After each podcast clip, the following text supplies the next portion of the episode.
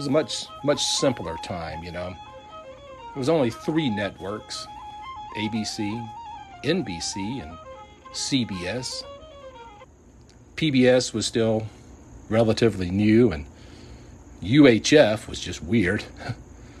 there were all kind of different shows. There were cop shows, Kojak, Baretta, Cannon, Starsky and Hutch, which I loved.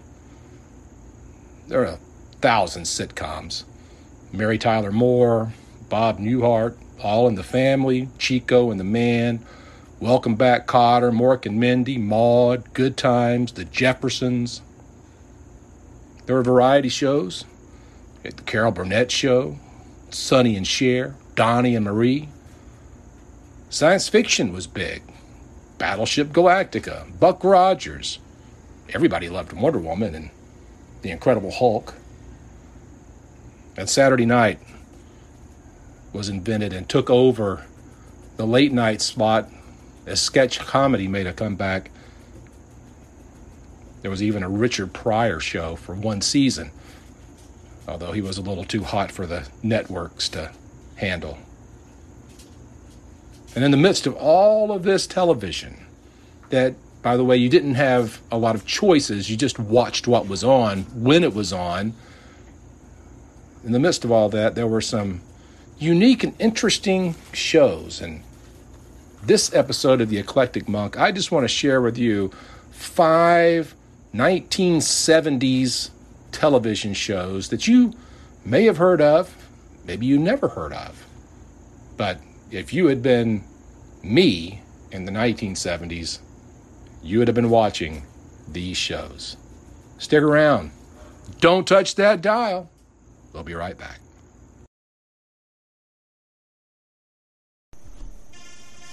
Are you aging? Of course you are. Your feet hurt, your ankles swell, your knees pop, your back's hurt. Does your neck occasionally feel like someone stabbed you with an ice pick? You need a pill. The pharmacology experts at Astral Farsica have a pill for you. We Screwja. This once a day medication is guaranteed to make you feel different. So don't delay. Make an appointment with your doctor or pharmacist today and ask them if We Screwja is right for you. I'm betting it is.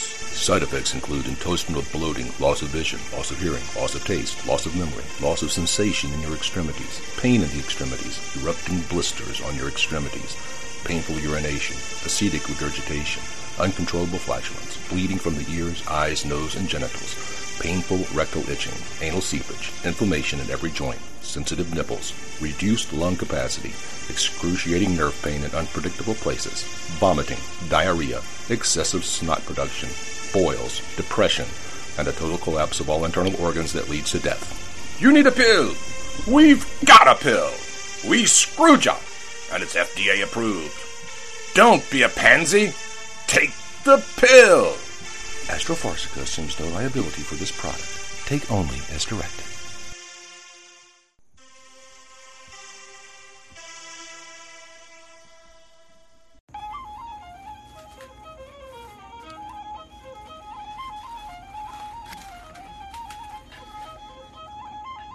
So, in the fall of 1972, a brand new sort of Western came on television. By the early mid 70s, the Western had kind of faded from television dominance that, it, you know, it dominated the 50s and the 60s. But this was a different take. It was a show called Kung Fu. It's only three seasons from 72 to 75. It starred David Carradine as the Chinaman Kwai Chang. And Kwai Chang was uh, his his father apparently was an American who had, uh, of course, given birth to him and then had gone back to America. And when that happened, Kwai had been adopted uh, in this Shaolin monastery where he was raised by uh, Master Po. And in the pilot episode, Master Po is murdered. Kwai is enraged and he kills the person that murders his master and his father figure. And then he flees to America, where he's wanted by the law for whatever reason. The wanted posters are around. And uh, he travels around doing good things, using his uh, Chinese philosophy and incredible martial arts skills to uh, rescue people, save people, uh, to stand up for injustice, and uh, basically continue moving around as he searches for his half brother Danny. That's that's the backdrop of the story, and each episode would begin with him wandering into a different place and wandering into a different situation and sticking around long enough to make a difference, to change things, to save someone, or to right some wrong, or to steer people in a better direction. And then, uh, of course, at some point in time, it was necessary for him to beat the crap out of somebody using his incredible martial arts skills. and, uh, and then he would, of course, you know, be asked to stay, but would always leave and move on for the benefit of the people that he had aided or because the law was getting too close and they were trying to, you know, arrest him for a murder that happened in China. So I know not the tightest premise for a TV show, but it was cool. Man, it was cool. And you know, all these flashbacks where he's young, quiet, the monastery, learning his things, and they his master called him grasshopper. And uh, so, you know, you always say grasshopper, you know, the water makes the stick look as if it's bent, but it's actually straight when we draw it out. Things like that. Uh, that's what I remember. My the one I remember the most was where he got dropped into a pit full of rattlesnakes, and one of the things he had to do as a Shaolin monk was to walk across this uh, rice paper floor without tearing the rice paper and so he would had always flash back to these lessons from his youth that he would then apply to the situation. And so he did the same thing. He lightly danced through this pile of rattlesnakes and didn't get bit by anything. And um, yeah, Kung Fu.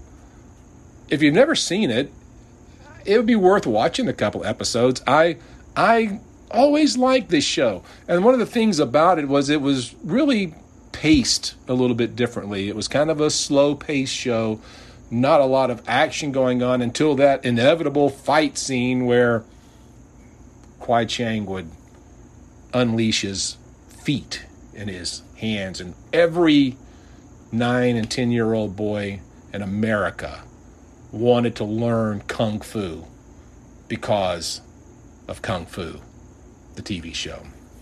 It was great.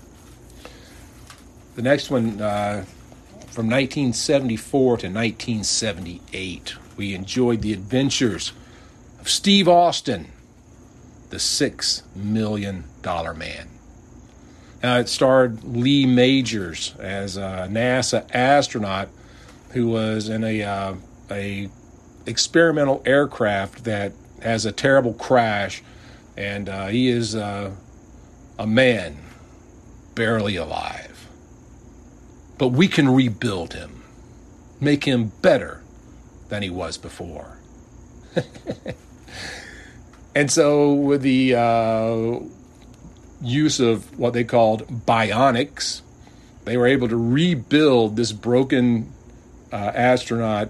They gave him bionic legs so that he could run 65 miles an hour and he could jump over 12 uh, foot fences without trying. They gave him a bionic right arm where he could pick up, you know, thousand pounds, or he could crush uh, metal with his hand. He could do all these things, and he had a bionic left eye. Interesting, it was a right arm and a left eye. Not sure why uh, that was that way, but it was. Uh, and with his left eye, he could he could go and see telescopically with the bionic eye. Of course, the Six Million Dollar Man TV show led to the Six Million Dollar Man action figure. No, it was not a doll, it was an action figure. And no, it wasn't the little tiny Star Wars action figures. It was a full size G.I. Joe size action figure. Except this one, you could open up the arm and see the bionic workings in it, and you could look through the eye. The red eye could stare through the back of his skull and look through the eye. I never had one, but I, I wanted one. The interesting thing on this show is actually the opening credits uh, show the actual crash of an M2 F2 aircraft. It crashed uh, on May 10th, 1967 and the pilot was named Bruce Peterson. Actually hit the ground uh, going about 250 miles an hour. Uh, it flipped six times, uh, but he miraculously survived. The only thing that he lost was his left eye, and he lost that to infection sometime after the crash as he was in recovery. But the Six Million Dollar Man was just the coolest show. Man, it was just you know again every nine, ten year old boy alive in 1974 wanted to be Steve Austin. We we made the sounds. We we swooshed and we doinked and we boinged and we did all that stuff as we ran around the backyard and we jumped over fences and we climbed trees and we did all this stuff that boys were supposed to do, that boys should still be doing. And unfortunately are just sitting inside playing a lot of video games. But I love the Six Million Dollar Man and uh, I used to watch it. I used to watch it every time I could. Usually on a 12 inch black and white TV set because my mom was watching something else on the color TV. And yes, boys and girls, there was a day when you had the color TV in the living room, and then you were lucky if you were like me and my brother, and you had a little 12 inch black and white set that you could watch in the bedroom and see the Six Million Dollar Man in his black and white 12 inch glory. the next show that uh, we used to watch, a show called Baa Baa Black Sheep, uh, ran from 1976 to 1978, didn't run long. And this was one that uh, you know my dad liked to watch because it was loosely based on the real life adventures of Greg Pappy Boyington, who was a colonel in the Marine Corps in World War II.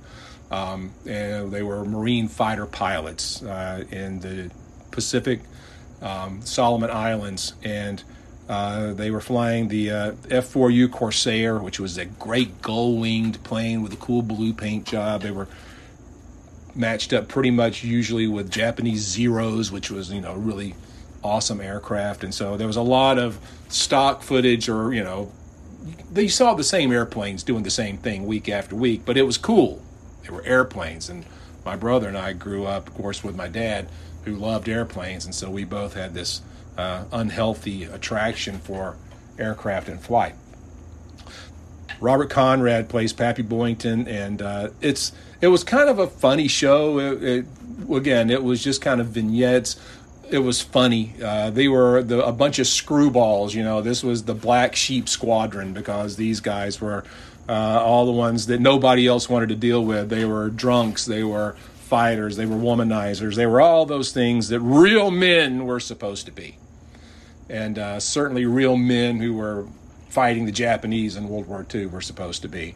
And so this this is a fun show. And again, it only lasted a couple of seasons, but definitely one of those that uh, should go back and, and maybe watch a little bit of and understand that you know it came on like tuesday night at 8.30 and we would sit around and wait for that time so we could turn on whatever channel it was on i think it was on channel 5 but i could be wrong anyway kung fu six million dollar man Baa Baa Black Sheep these are cool shows from the 70s and my guess is if you're under 30. You've never heard of any of them, but you need to check some of them out.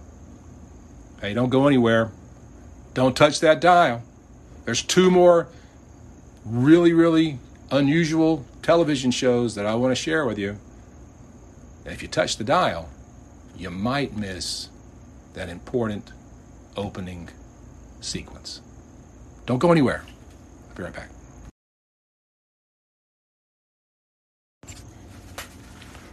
So in the 70s, you know, we were um, we were picking up litter and pitching in. the Indian had cried. We were planting trees and thinking about ecology. The, the hippies had stopped dropping acid and had moved onto commune farms. Everywhere you looked, we were beginning to think about the environment. We even had switched to unleaded gasoline to reduce carbon emissions and pollution, as we called it back then. So, in the midst of all of that, in 1977, there was this interesting show that came out. It was based uh, on a book, and uh, it was about the uh, California mountain man named John Grizzly Adams, who had been accused of murder, although he didn't commit it.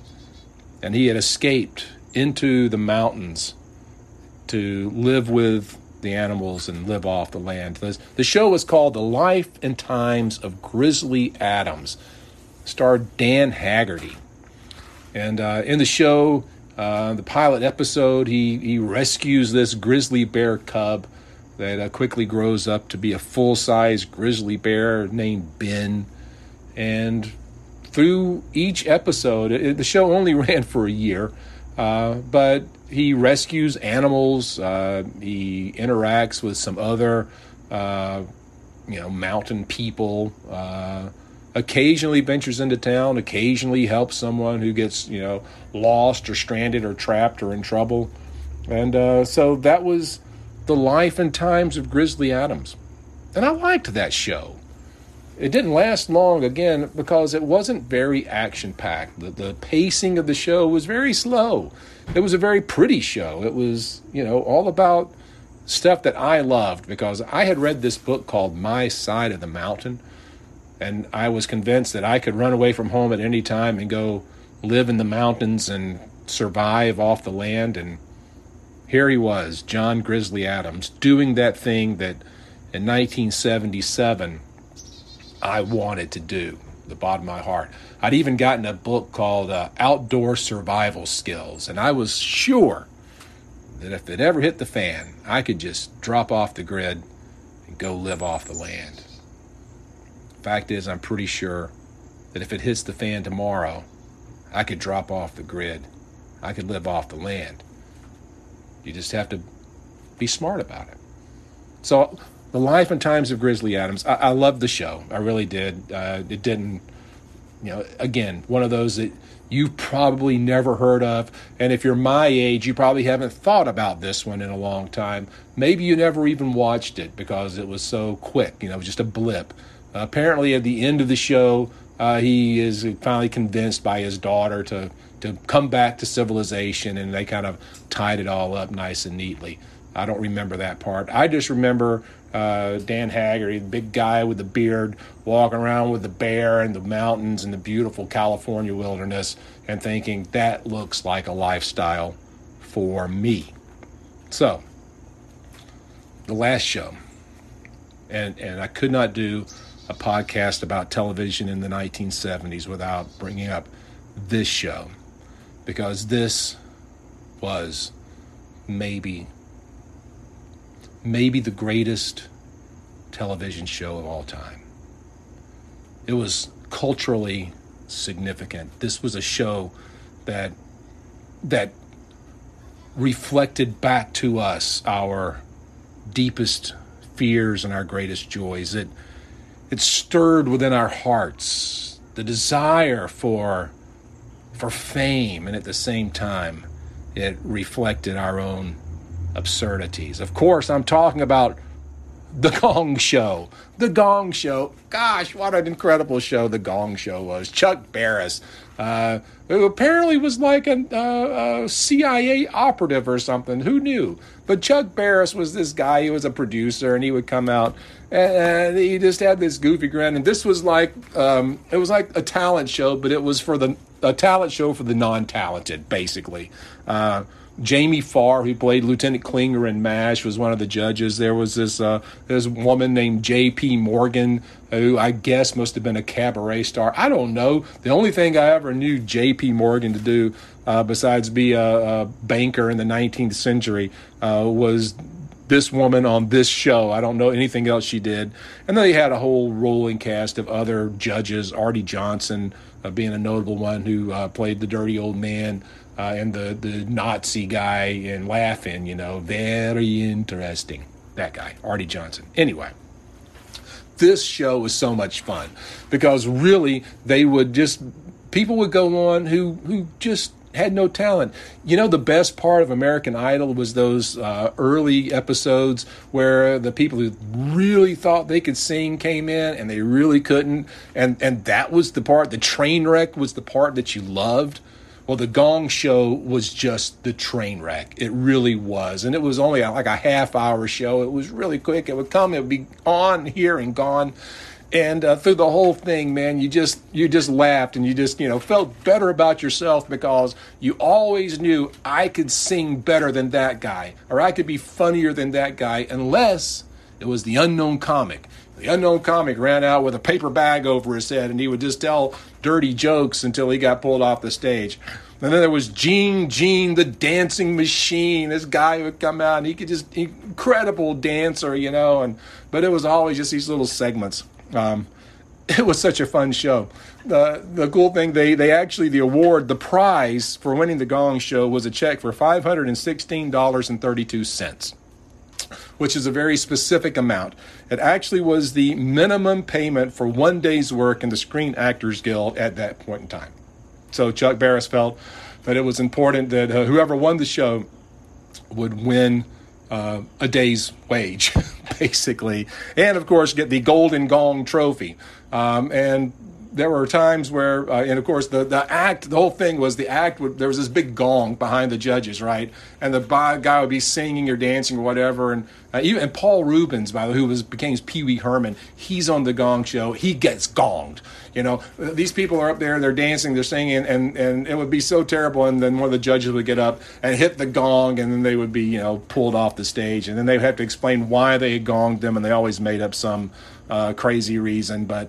Uh, it was just a fun, unique, unusual television show that could only happen in 1976. Uh, it ran from 76 to 78 in its original run. They, of course, repackaged it and redid it several other times throughout the years. But that original two year period of time where Chuck Barris is the host, that is the Gong Show.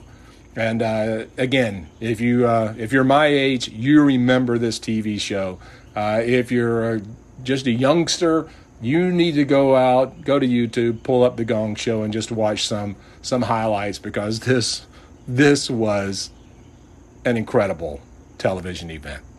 So there you go, five television shows from the 1970s that you need to watch: Kung Fu, The Six Million Dollar Man. Baa Black Sheep, The Life and Times of Grizzly Adams, and finally, The Gong Show. Well, I hope you enjoyed this episode of The Eclectic Monk. I hope you'll continue to tune in. Uh, this is episode 49, so you don't want to miss the next one for sure. Anyway, until we meet again, travel well. Enjoy the journey. Don't take yourself so seriously. And know that the Lord of light is with you and that you are loved no matter what. I'll see you next time. Bye. Hey guys, can you believe it? Episode 50 is right around the corner. Stay tuned for the episode 50 extravaganza. It's going to be like nothing you've ever heard. Get the word out, share it. Make sure people have lined up waiting to hear what the eclectic monk has got to share. 50 episodes. We're almost there. Don't miss it. Be there.